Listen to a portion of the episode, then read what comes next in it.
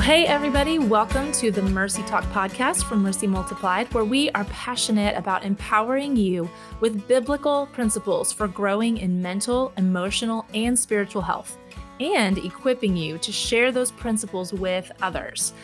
I'm Melanie Wise, and joining me on this episode is Dr. Brooke Keels and a new guest to Mercy Talk, who you all will be hearing more from in the days to come. It is our church strategy advisor, Marshall Gallagher. Marshall is the lead pastor of Hope Community Church here in Nashville, and he is a native Nashvilleian, which is actually really rare around here. Uh, we don't have many of those, but Marshall received his Master of Divinity from Gordon Conwell Theological Seminary, uh, which is just north of Boston, and has been a part of many different ministry settings. Uh, in his role with us at Mercy, he is just basically giving us a lot of regular insight and strategy on how to best connect with pastors and local churches because we are really, really passionate about that. So today, Brooke and I are going to be talking to Marshall about why discussions around mental and emotional health are so tricky in the church. So I'm so glad that you've joined us today, and I hope that you enjoy the show.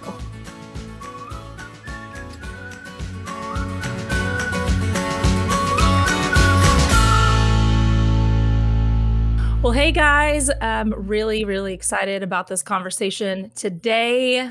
Marshall, this is your first time on Mercy Talk.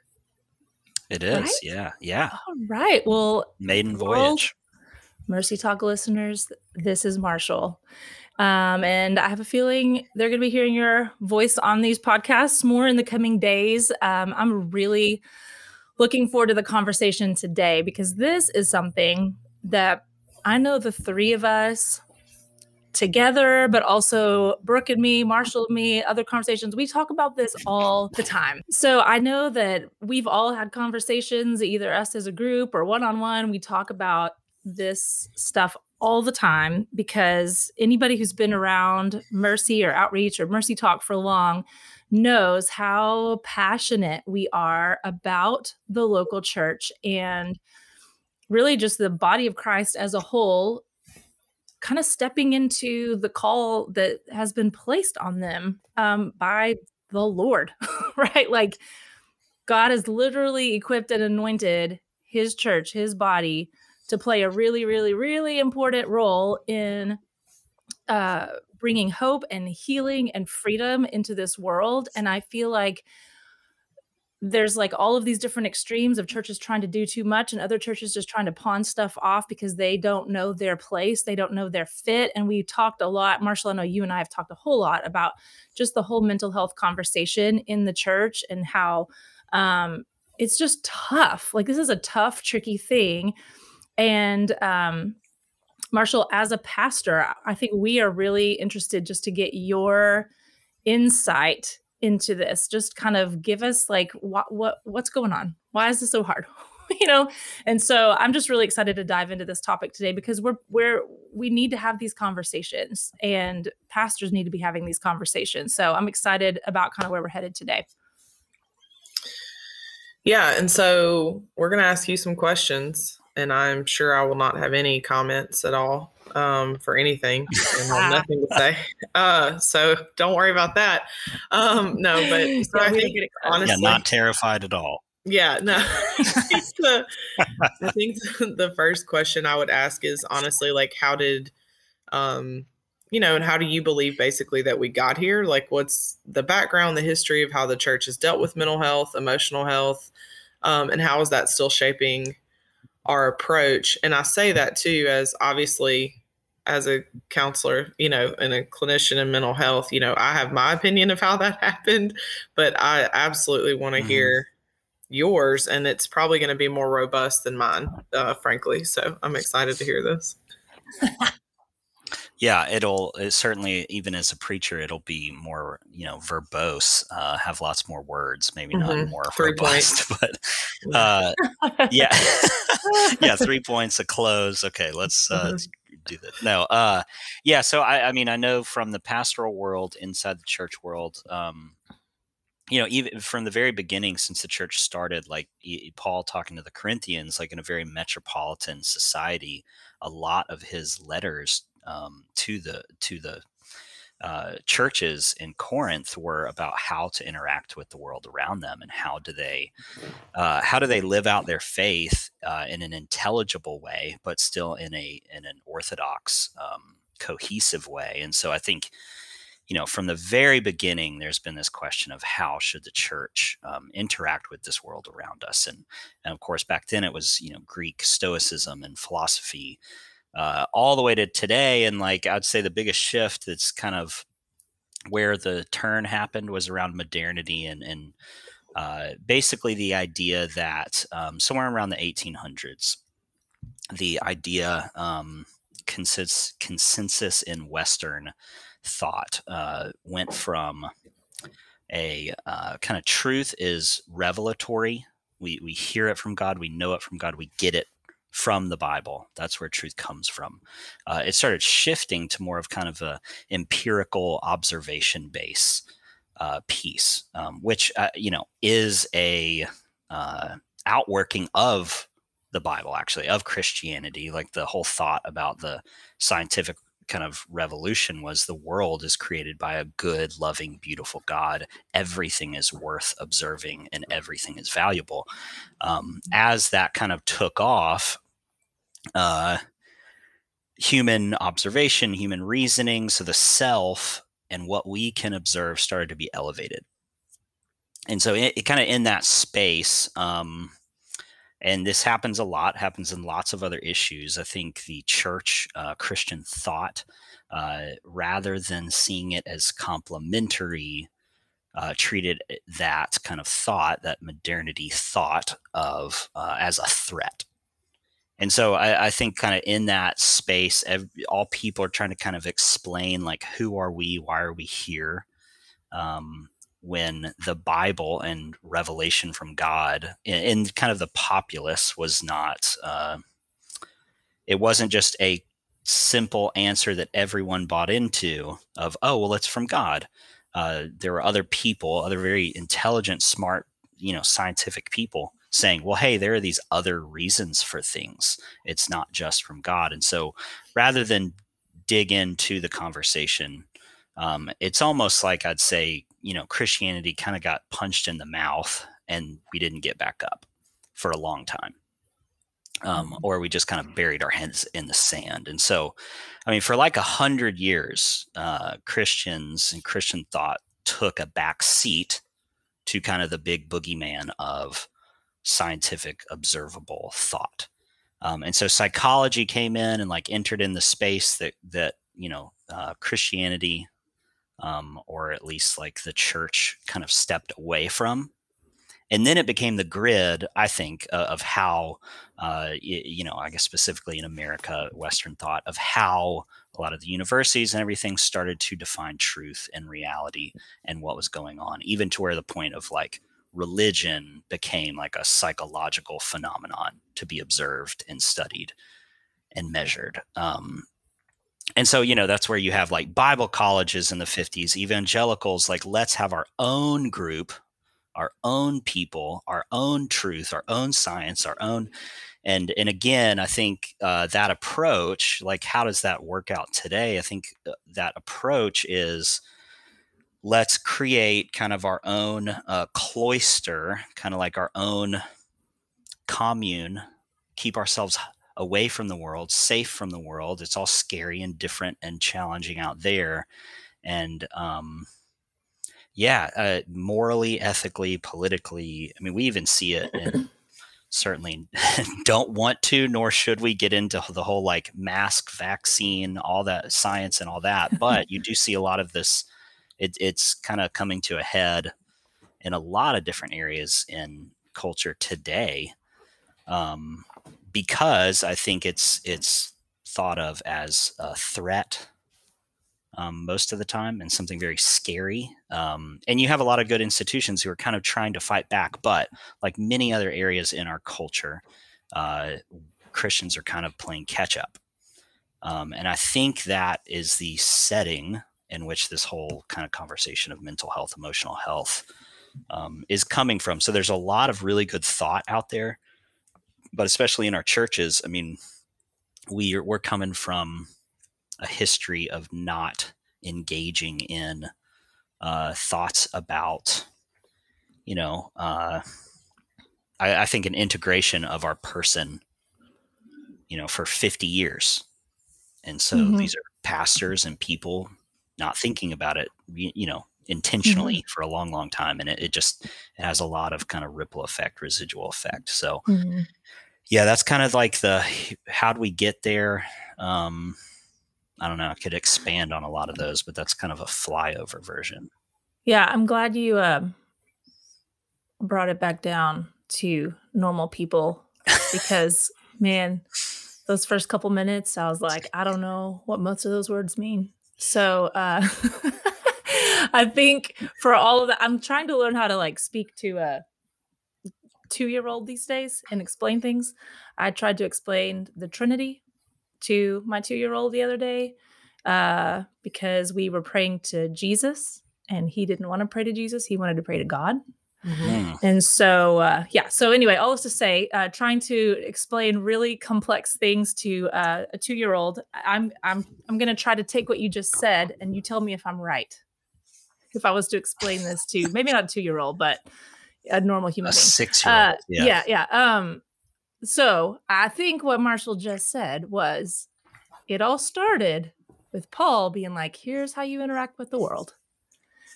And it's really important that you know how to interact with the world. And then people got really smart and science took off, and the church was like, whoa, whoa, whoa, what's going on?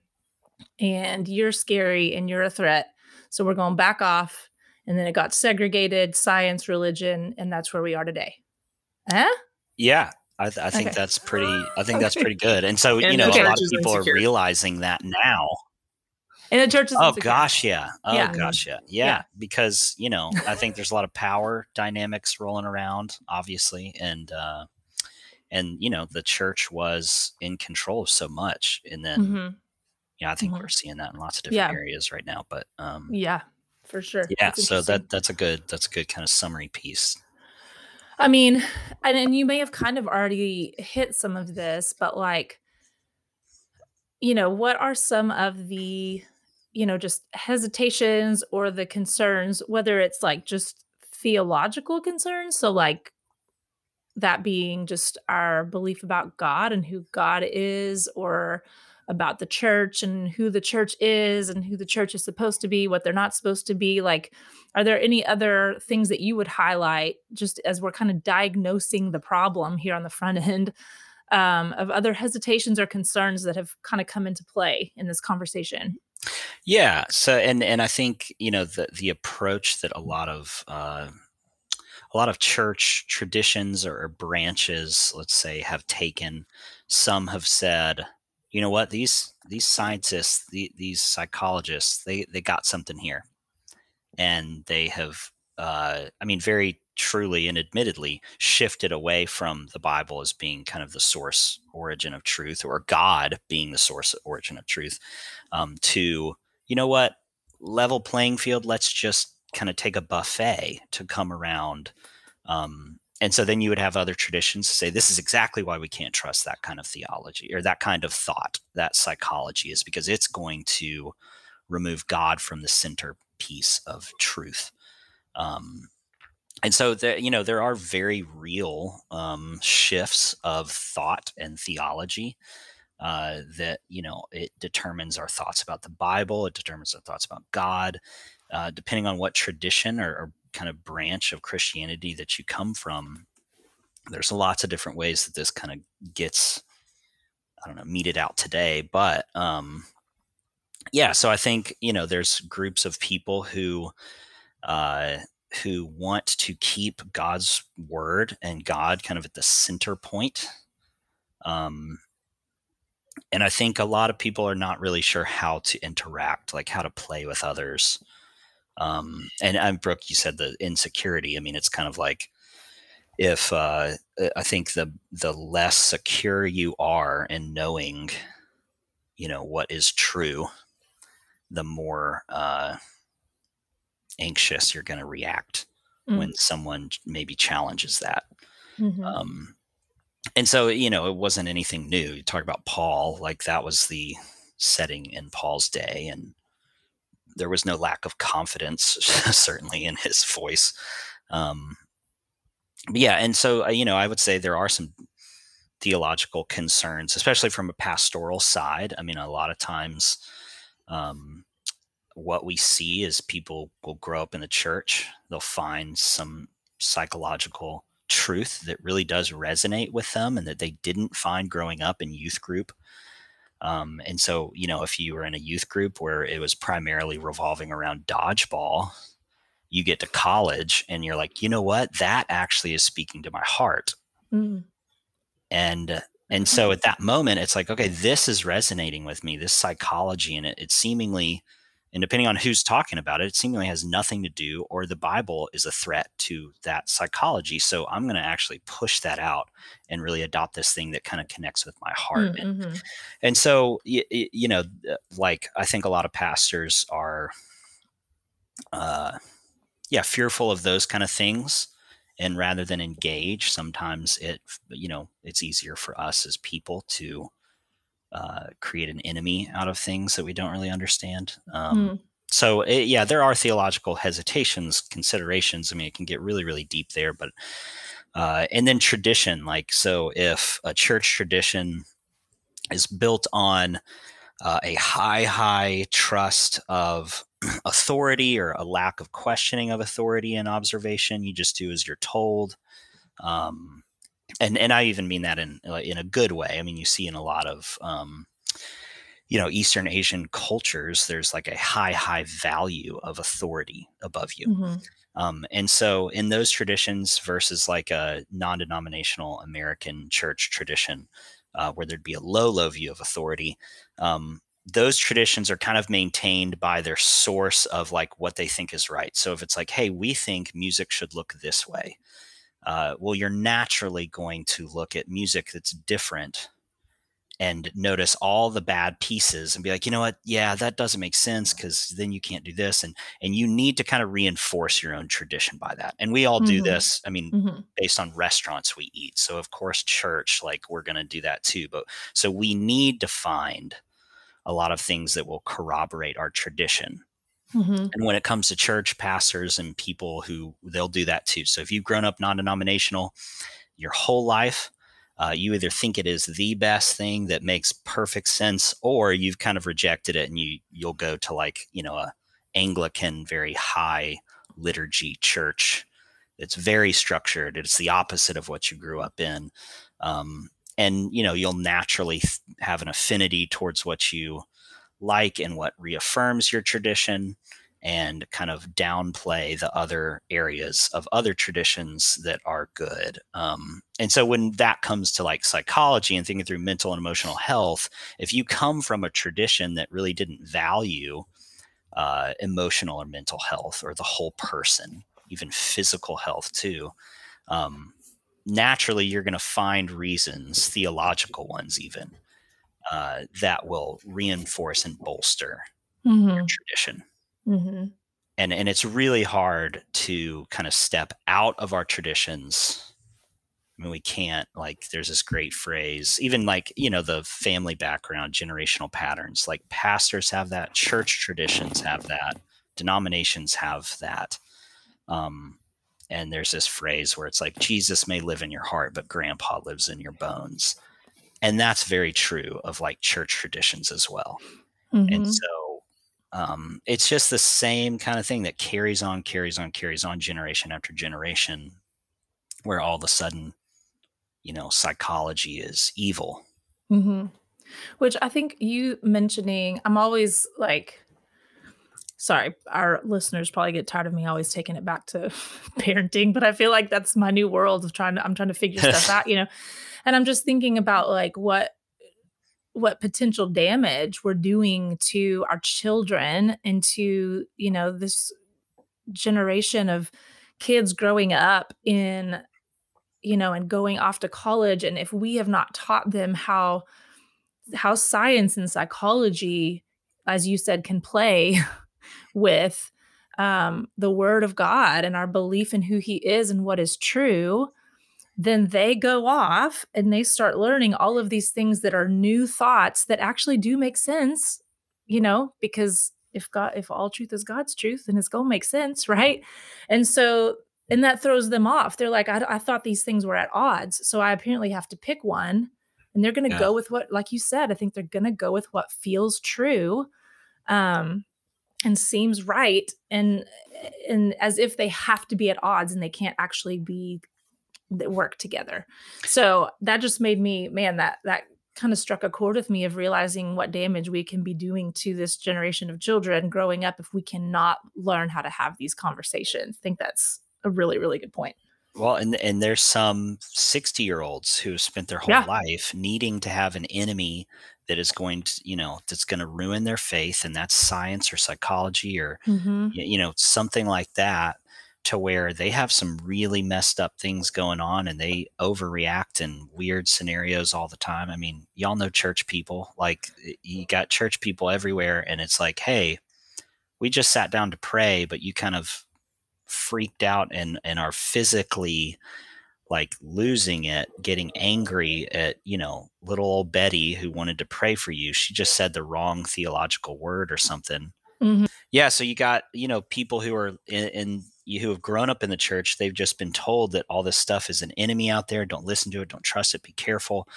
And they're unwilling to take a look at yeah. some of those emotional wounds that they need to yeah. process um, to to find healing. And so, it I, I, think it impacts you know all the way up. Yeah. But you're right. It is. It, it's kind of a yeah scary thought um, as far as how do we how do we you know build the church up and equip young people and and all mm-hmm. believers as well i think it's also why most people think christians are idiots because we you know traditionally will i mean and, and it, everything you're describing you talk about tradition but it's it's the religion of it right and it's the control we can take it back to mm-hmm. like you mentioned yeah. the catholic church and like don't worry you don't need to read that bible you know and it's the same thing and if we if we really think that that god is that weak and that that we can't read another thought and then develop our own thoughts and take you know take that back with him or read it through the lens of of who we know god to be. To me that's just a demonstration. And i'll take this back to pastors. I'm gonna be a big jerk about it not to you directly. Um you know but the the church leaders have spent more time yeah. trying to control to make sure the tithe comes in mm-hmm. or trying to control because they don't know what to do with it and, and they're worried somebody's going to get upset right? Let's say the nice things and oh Betty, I'm sorry, you know, that old man Craig got upset. I don't know why his name Craig, but you know what I mean? Like whatever, the, you know, and instead of actually leading and being like, it's okay. We don't have to be, we don't have to be afraid of somebody else's thought, you know? And, and I mean, I think it ties back to, you saw people that were like terrified of talking about grace because they go, well, then everybody's going to go sin I'm like, oh, so you don't know what mm-hmm. grace is because that's not what it mm, says. Mm, yeah. You know, and so the fact that we can't even sit and you mentioned, you know, them wanting to hate something else. Well, it wasn't even just typically what I grew up with was not, you know, hating psychology and all of that. And of course, you know, my dad was a pastor and a psychologist, so I had a different experience than most. Um, but it was also let me make sure I hate the Baptist down the street or the Church of Christ or the mm, Charismatics yeah. or whatever else it is. And that is from a really messed up spirit, you know? And so when you are known as not being thoughtful, as not being intelligent, because intelligence requires, well, look, we can consider all of the things and I don't have to be afraid that I'm somehow yeah, going to be moved yeah. by it. You know what I mean? Um, or wisdom you know, in that, like if if all of a sudden we see people going to counseling and they're at least doing better than what we've been able to do with them in the church doesn't mean they're free right? Because because we know who sets people free. I'm not saying that.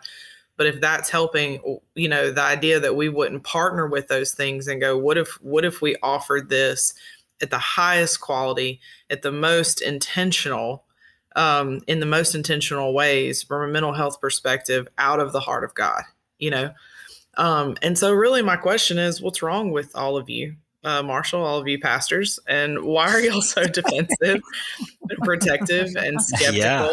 um, you know and uh, I'll leave you with that to answer. Tell us, yeah, Marshall. no, I mean that's explain no, yourself. I, I uh, yeah, the, I'm I I think you know I think uh, even that question it, it, it like tongue in cheek, but but really like I think pastors should. I mean they are like it, you know in First Peter it talks about um, shepherding the flock of God, uh, and um, that will be you know Hebrews uh, 13 talks about how we'll be held accountable and the, like these are the people god set under our care. And um and then it's like you know not many of you should be teachers so because you'll be held at a stricter standard and i'm like i don't know what that standard is i'm not quite sure i want to figure that out but i mean so a lot of the bible ju- does talk about the responsibility i think Yeah. of pastors it's a so- lot of a it's a weight. yes big weight. yes Yeah. and it should be i think it Yeah. should be um and so uh you know i think a lot of I there may be a misconception maybe there is not i think uh, i think probably here in this little you know podcast room there's not but um pastors just because we can preach um, or just because we know theology does not make us healthy people Mm. um, it doesn't even make us deep believers in God's grace and and Mhm. people walking in freedom with the gospel. And so, uh, I think one of the hardest parts of pastoral ministry is walking the line of being a broken sinner in daily need of God's grace and trying to. Uh, you know, not convince, but maybe endear people to follow you as you follow Christ. But like Paul said, knowing that he's the chief of sinners. And it's like, I mean, I Mhm. regularly have imposter syndrome where I'm like, who am I that anybody would listen to a word that I say? Um, and I, I don't think that that has been even a safe thought Mm. but in the last 15 to 20 years, or it's been a rare one, I- I'll say. So the pastor was looked at as the, you know, uh, pinnacle of communal stability. Mm. And so when you can't, when you can't be a sinner, you can't not know something. You can't, and, and so, you know, that personally, there's a lot of weight where people want me often to be a financial advisor, a counselor, Mhm. a media consultant, a you know, it's like it, like every single thing. I mean, this is from background tradition, and and certainly pastors have created this mess for ourselves. But when we're looked at to be the ultimate source of everything, every answer, every what should I do, um, and I think every time when we do not point to Christ in those answers, or with people seeking those answers, and and even being willing to disappoint them Mhm. in that moment and say, look, I, I don't have what you're looking for, but he does. Um, I think we set ourselves up for a weight that is impossible to carry. And so, at, you know, Did you say, Marshall? Sorry, like Sorry, yeah. uh, because before you move on, did you say that you feel like that mentality towards pastors or within pastors is shifting? Uh, I think I think it is. So so I'm in a more like theologically conservative reform tradition, and we're known as the smart guys who are jerks. I think by everybody else, right? We know the most, and people don't want to be around us the most. Um, and and it's a heavy capital T truth, not a lot of grace, not a lot of Mhm. spirit, right? Um, uh, and so you know, in that tradition, um, there is, I think, a lot of uh, there has been a shift, at least that I've seen, and um, I think this is true of of some other denominational streams as well. That it's becoming okay again to be weak Mm-hmm, and to be broken and to need Jesus as a pastor. And so you don't have the, um, there's a lot less suits, a lot Yeah. less makeup, a lot less, you know, impressiveness in the pastorate because I think uh, people have observed the pastorate for, you know, 75 years of at least evangelicalism and said, man, y'all are a bunch of frauds. Hmm. And, and I think we were never meant to be. I mean, what Mhm. who sounds strong, impressive, uh, you know, everything you see of Christ, it's not that. And, yeah. And so, yeah, I think there is a lot, there, there is a generation of, I think, older pastors who are trying to help equip younger ones, um, kind of leading from weakness and leading mm-hmm. from vulnerability. Uh, and I think so. I do think that there is some hope. There's like a glimmer of optimism. I think, um, which has, I, I, mean, thankfully, been brought about by good psychological study and thought and counseling, because I think it kind of challenges us as mm-hmm. pastors mm-hmm. to say, "Hey, look, if you're saying you have all that people need, mm-hmm. and all of a sudden people don't want what you're offering." What's up? Is God the issue? or is mm-hmm. there something we're not quite mm-hmm. letting people access. So yeah. I think that's a lot of please, it. Lord, yeah. may that continue to shift because I know that's not what we're talking about today, but I'm just like, man, give me a pastor who is aware of his own stuff and his brokenness and his desperate need for Jesus. Like, give me that any day. Yeah. Over a pastor who is or is not aware of his own brokenness and trying to act like he's got, because in that case, you are a fraud. If you are, tra- yeah, you're trying you, to be Jesus. You're trying to be this, yeah. yeah, this picture of perfection. And yeah, if people see you as a fraud, it's because you are. Yeah. like I'm like, if you can just go ahead and start leading from your weakness and vulnerability and honesty, no one can call you a fraud. You're like, no, I am a messed up human being with all mm-hmm. of you. I am yeah. not trying to. I'm not trying to put on something different. So anyway, I know that's not where we're going, but no but that on. does that does connect i mean there's yeah. been there's been a, a long history of um yeah just expectations i think for people and it's still there it's still massively there i, I there's nowhere on earth i cannot be a pastor mm-hmm. um, i mean people apologize for cussing around me no matter uh-huh. if they've known me yeah. for 30 years and have heard you know in my marshall bc days heard every bad word that could come out of a human's mouth and I'm like, what are you? We went to high school together. You've heard me say those things. And they're like, yeah, sorry, sorry. Uh, or just strangers. and so, like, it's people feel that weight, which I think mm-hmm. is okay. Yeah. Um, with expectation. But uh, I think it's up to us pastors to um, be confident in ourselves enough and confident in the gospel enough to um, to not need to be those things for everyone. Mm-hmm. And and I think that's where the defensiveness, skepticism around mental health and emotional health. It's I mean there are some genuine theological concerns. There are some genuine, you know, like a, uh, like one of the bigger problems that I think uh, a lot of pastors face is a non-integration of church and faith and community life.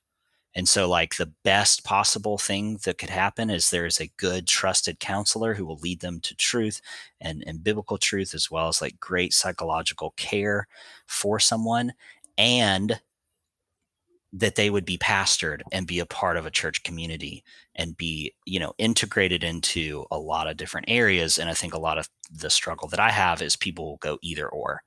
They'll say, well, I didn't find help for my you know, bipolar in the church. Therefore, I I need to step away from the church um, because they can't help me with this issue. Uh, rather than kind of walking together arm in arm with mm-hmm. you know good care and the church and things like that. So um, there are some genuine concerns I think from the pastoral side, but uh, I think what's wrong with us is that I think we just want to do too much, um, and we're letting our flesh kind of take over our approach. Um, to comment on that, like from, I mean, what you're talking about is people kind of looking for the either or. What's interesting to me is that actually in psychology, what they have accepted is that someone's spiritual health is just as important but somehow in the church we haven't accepted that people's mental health is just as important and so you know now psychology mm-hmm, yeah. and and all of that mental health world now they're obviously not talking about jesus but they're also not not talking about jesus. And so you know mm-hmm. um it's it's just very fascinating to me that i get more resistance from christians or pastors leaders that sort of thing about people being a whole person than i do from the psychology world um you know on that side. Like it's it's just and so if that's something pastors believe then that's a lie it's just not true you know that they have to choose yeah. and, and and i don't because that's just not the message people are getting in counseling right? No one is going to counseling even if they're going to count let's just say they have a good counselor which is that's a whole other discussion that we've had many times but you've got a good counselor that has you know no faith in in a christian god right? If they do their job well the the person they're counseling the client should have no idea about their faith journey so their job is to point out, you know, normal physical things, right? That they may have an mm-hmm. understanding of neurology. And so, hey, you're not getting enough sleep, or let's work on grounding technique, like these very, you know, things, none of which will set the person free. But what they're not going to do is tell the person not to be in community and not to grow their faith right? We have to. Yeah. So yeah. I have someone and I'm not functioning as a quote unquote Christian counselor, and they come to me and they are, you know, in their Buddhist faith, right? My job is not to convert them to my way of thinking. My job is to go, that is your that is your community, that is your spiritual journey, and how can that be healthy along with all of these other things happening? And that's what really ticks me off is that all of the people who don't have the creator of the universe as their inspiration are doing a better job than the church. That's my problem. And so, yeah. and I know you know yeah. that, like I am not, but I just want to say it here. Like the the fear and insecurity of that and the piece of it is just but being able to talk about these things and when you have pastors get on stage and say, like I encourage you, right? I am confident that we can walk with you while you're walking through what you need to, you know, and we have a referral source and like, you know, we have referral lists and like all of those things. And if you're already at a counselor, great. How can we work with you in that? You know what I mean? And and I think just to make another point on that, my bigger concern is that we're going to watch all of these pastors fall over and over and over again until somehow we have zero authority as the church and then maybe we'll be humble enough to actually do what god called us to do. And that's what i also don't want to happen.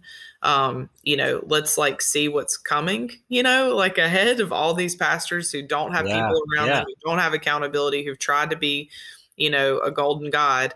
And then let, let's let's catch it now you know and and and i know the lord is moving. I know there are churches doing it really well you know and so I know I know there's something happening right now but anytime you feel that big tension you know there and there is there's a tension and so anyway that's just kind of my thoughts added to what you said um but I would love to know too for again from your perspective you know what could the church do to like better their approach with all of this? I mentioned a little bit of what what I think but I mean I'm not the one having to stand in the pulpit every Sunday either. So um, I would love to hear your thoughts. yeah, yeah.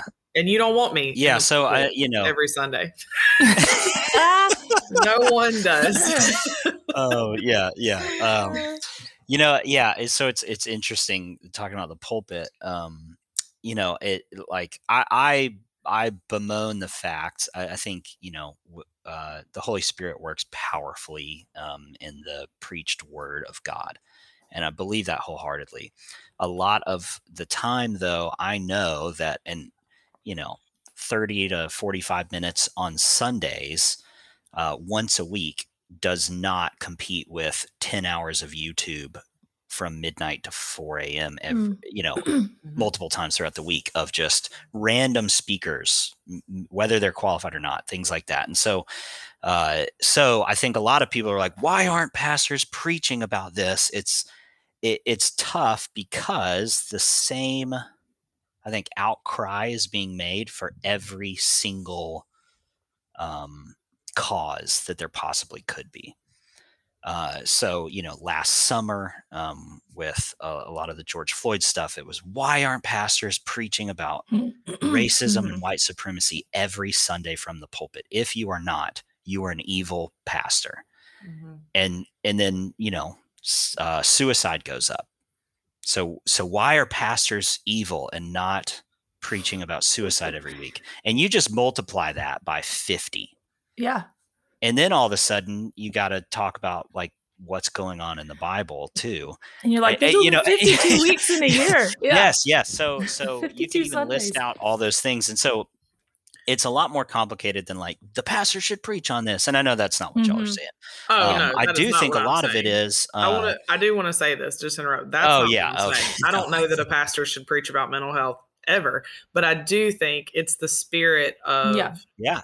Of how they view it, right? Like that is what leads. What I get up and say on a Sunday is one thing, but the heart and the spirit with which I eh, lead, right? Meaning someone approaches me or my team and how we respond to you know you mentioned mm-hmm. bipolar right how we respond to those set, things yeah yeah the culture you said so i do and i'm yeah. i'm glad you addressed that because you're right that's what most people think if someone preaches a sermon about it that that somehow has anything to do with how they lead and it isn't and this is such a nuanced yeah. and what you're mentioning the george floyd and suicide that is such a nuanced important thing that cannot be done well by a 35 minute sermon ever.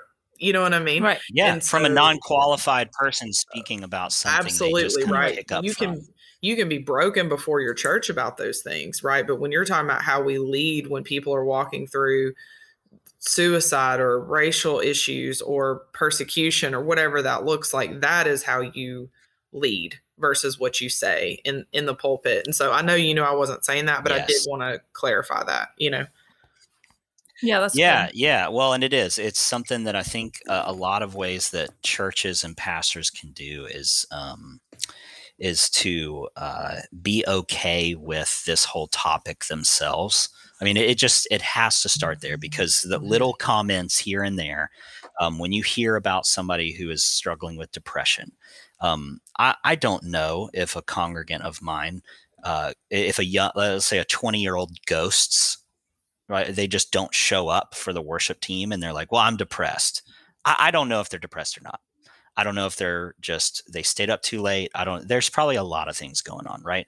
And so, uh, what, what I can do in that moment is just to receive and love them where they are as Christ would and and not have to say, "Oh, well, that whole depression thing." And like those little comments are what really yes. Build mm-hmm. the culture of how mental health is provided for. Right. So we don't necessarily even I, I think churches don't need to have a a mental health ministry and a seminar night and and so you can do things like that invite right. counselors to come speak invite people go have coffee with these counselors, have people you refer to. Like I yeah, think every pastor be setting the stage list. for those conversations. Yeah, yeah, so there are some formal things sure. there, but I do think um, even like hey, read a book about the Christianity. There's this great like five views, uh, psychology, psychology and Christianity, and even just take the time to figure out what y- you think about it.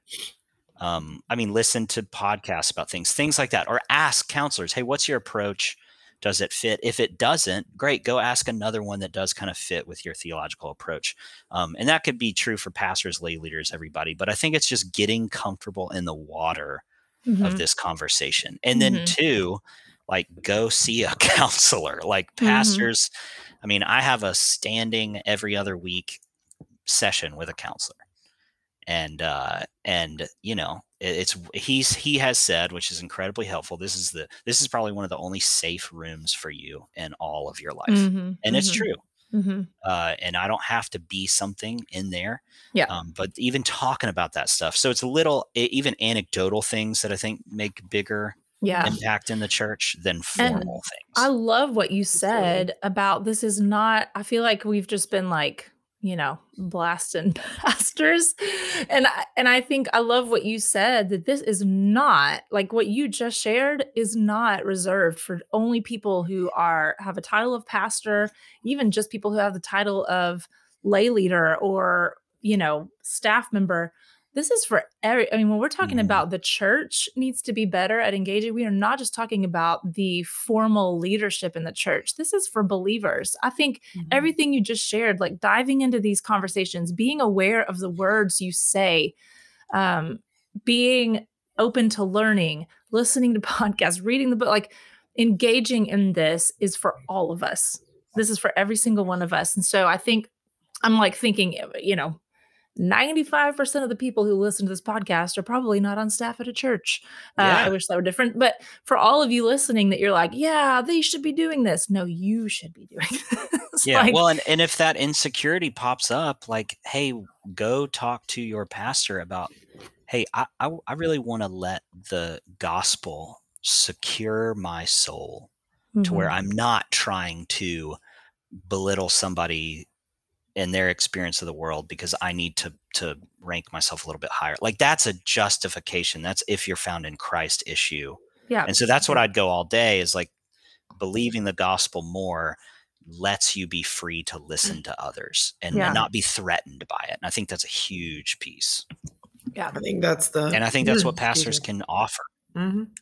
That's the foundational piece, right? Like if pastors aside from any other conversation, if they offered you can be rooted in the Lord and know Him in a way mm-hmm. that any idea that comes your way can be looked at and examined and we don't have to be mm-hmm. afraid that we're yeah. somehow going to be swayed into the you know fiery pits of hell like i don't know i'm like guys there's nothing i've read in psychology the trap door is going to open up under our feet if we read yeah yeah. yeah. I mean, I obviously have done a lot of, not one, I haven't taken one Bible class, guys, but I really know Jesus like super well. And there is not one thing that has come across psychologically or otherwise that I've been like, well, maybe this whole Jesus thing is wrong. Not one time because I know him. I have a personal relationship with mm-hmm. him. What I do is go, help me make sense of this right? And there's a lot of things that mm-hmm. happen in this world. I i deal with harder things because i know you know what i mean? There's a lot of things that i go lord you have to help me reconcile this stuff right? But there's never been one philosophy or way of thought that i have not been like if it's wrong i'm like that's really wrong you know? And i'm okay with yeah. that. Or if yeah. it's like oh let me see because 99% of the time i go that's so good. Jesus said that like a long time ago like very rarely mm-hmm, is anything mm-hmm. good from psychology and mental health not something that the Lord has already said. And so when people get mm-hmm. kind of sideways about it, I'm like, "Oh, so you don't know your Bible. You don't you don't know what Jesus taught." Mm-hmm. and that's your problem. That's not psychology's problem right mm-hmm. and so i think that, mm-hmm. yeah. that to me you just said that perfectly if we drill all of that down what what pastors and leaders and just Christians in general are here to do is to know the Lord and let that be the filter for everything. And there is not fear in that. I'm pretty sure that's also mm-hmm. in the Bible. Mm-hmm. Um, that fear mm-hmm. doesn't come from him, you know, last time I checked. So I think that is to me the bigger root issue for for Christians, in my opinion. I hope that we are even modeling this in what we do as an organization in what we do with our podcast, what we do with our workshops, what we do. I mean, we are bringing um, these worlds together. We're integrating these worlds. We're integrating psychology and science and brain development, all of these things with the Word of God and the Holy Spirit. And I mean, we've seen it just by the fruit of our own, you know, organization. Like when those things are brought together like there is nothing impossible i mean like just the the things that can happen um, are miraculous and so we're very passionate about that and we're like man what if like the church is kind of missing out on some really awesome stuff because they're so mm-hmm. scared mm-hmm. um, and so again i think it's important that we just point that out like this is this is not we're not just sitting here saying pastors you guys need to get it right. We're talking to we're talking to everybody. We're talking to the, the whole body of christ. And so um marshall as we kind of sign off um is there are there any final thoughts final words? I mean just even hitting on like why why does this matter? Why is this important? Yeah uh nothing probably nothing of grand note but I, you know i think it is like a um two pastors which i think i think you know maybe pastors hearing we need to do better is from pastors is helpful and i think they do but it, it comes it does it comes back to kind of where our uh, where our justification is found and if we can continue to come back to christ even if it's like hey we do need to do better but even if we don't we're still loved because of mm. christ's work and because of god's you know view of us in Christ, not yeah. because of how well we nail this, which actually yeah. provides the freedom mm-hmm. to do better. That's right. It. and so, so um, yeah, it's something that pastors need to remember as much as the you know teenager who just got baptized. Like there is mm. no there is no like graduating from that simple reality. Yeah, yeah, yeah. And even that truth goes for all of us. you know, if people listen to this and they're like, oh man, there's one more thing I'm not doing good at and I need to be better at. And there's just grace abounds over all of this. Um, and, you know, God is still on the throne, even if mm-hmm. we jack things up every once in a while. so um, well, guys, this was a good conversation. I feel like this is something we could go on and on and on about, but um, we hope that all of you listening uh, enjoyed this conversation today. And as always, if the content in these podcasts have been helpful for you, um, we'd be so, so grateful if you would help us out by just rating this show, writing a review wherever it is that you listen. And if you have any thoughts or questions about what we've talked about today, which there may be a lot, I don't know. Um, but if you do, man, we we would love to hear those. We love to be in communication with you guys. It is not easy to just look at each other on this screen and not be able to see the faces of you guys who are listening. So please reach out to us. Uh, we have an email address. It's mercytalk at mercymultiplied.com. If anything, just email us and let us know ideas that you have for future podcasts. We love hearing from you guys. Um, and then just to find out more about Mercy Multiplied, you can head over to uh, mercymultiplied.com. Uh, you can also find us on Instagram, Facebook, and Twitter at Mercy Multiplied. Uh, thank you guys so much for joining us, and we'll see you next time.